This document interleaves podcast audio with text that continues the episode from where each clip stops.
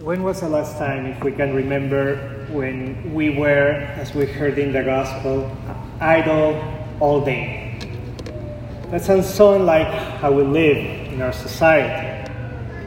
Typically, the first thing we say when someone asks, How are you? is good, busy, so busy. And in many cases, it is actually true. We are very busy, running all day, one thing after the other, without time to actually think about who we are or what we're doing or why. Busyness has become not only a normal thing, but in some way an ideal thing. It is a sort of modern virtue. If you're not busy, it might be that you're not producing what you, you should be producing. It is a sort of meritorious state. We feel guilty when we are not busy, we feel strange. And too many, instead of working to live, end up just living to work. Now, interestingly, St. Thomas Aquinas connects busyness with sloth. Because often, when we're doing too many things, we end up being lazy because we don't do that which we should be doing. So, in, in today's gospel, we hear that question why are you idle all day, we should not right away think, well, that's not for me because I am doing a lot of things. We should be open and we should listen to the Lord saying also, You too go into my vineyard. A vineyard is not just a place for ornamentation, but as we know, it is a place for work. But not any kind of work. It has to be an ordered work. There has to be a logic to the way in which you work in a vineyard if you expect to have good fruit. So the main call today is not either to do many more things or to stop working, but rather to try to be open to what the Lord wants us to do. So he says, Go into my vineyard. Not just your vineyard with your good plans or someone else's vineyard, but his vineyard. And when we start thinking about this, and we might think, but no, I, I am actually busy, and I'm actually busy doing a lot of good things, even things for the Lord within the church. We might still pause and try to be open because the Lord reminded us in the first reading that His thoughts are not our thoughts. And how does the Lord think about these things, about doing or not doing, being busy or doing what which we should do. Well, we go to the Gospels and we, have, we find many examples of how God thinks, unlike how we think. So consider the Good Samaritan.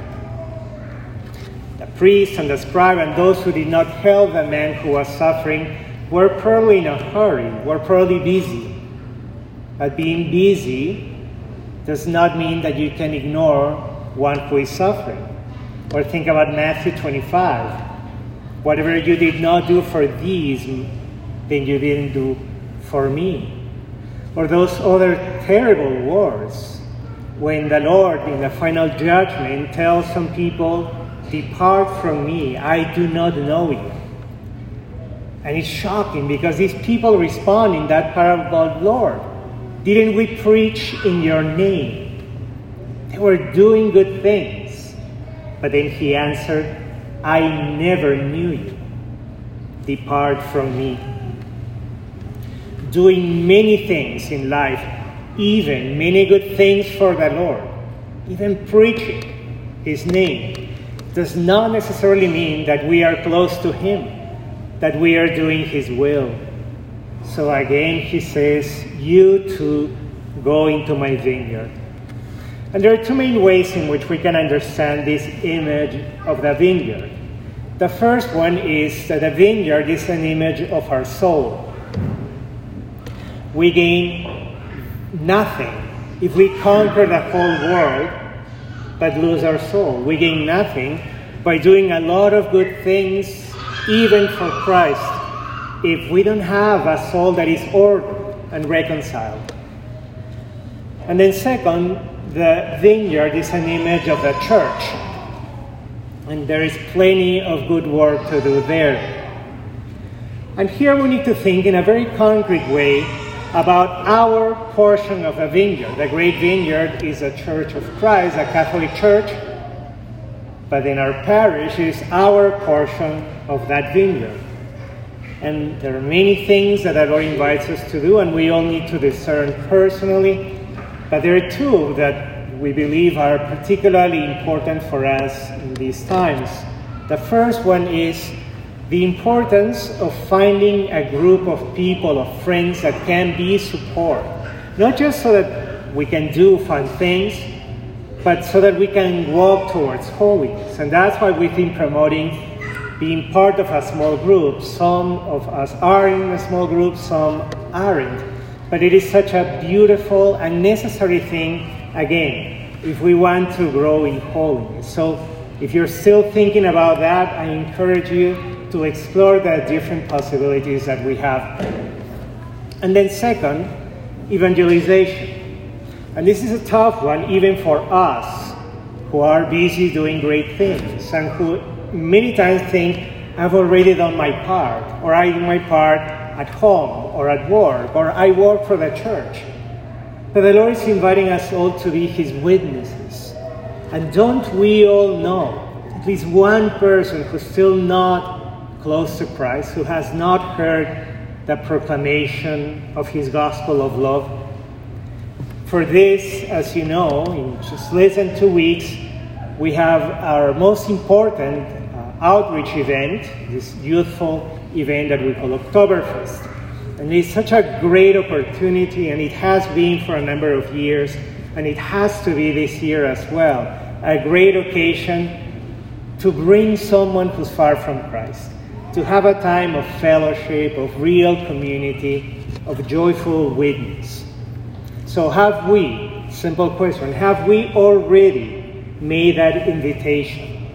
Hopefully, the answer is yes. But if the answer is no, then we need to do that today. There's no reason to delay. The Lord, in His mercy and in His mysterious plan, chose to need our help.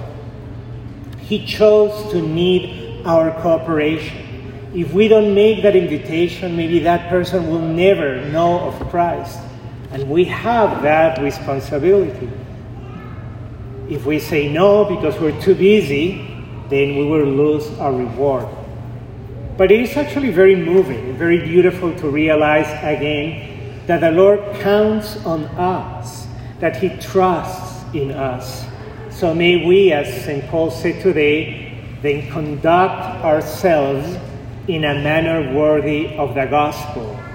The Lord will reward us with what is just, and then in that final day, we will not hear those terrible words Depart from me, you lazy servant, but rather, Come, you blessed of my Father, inherit the kingdom prepared for you.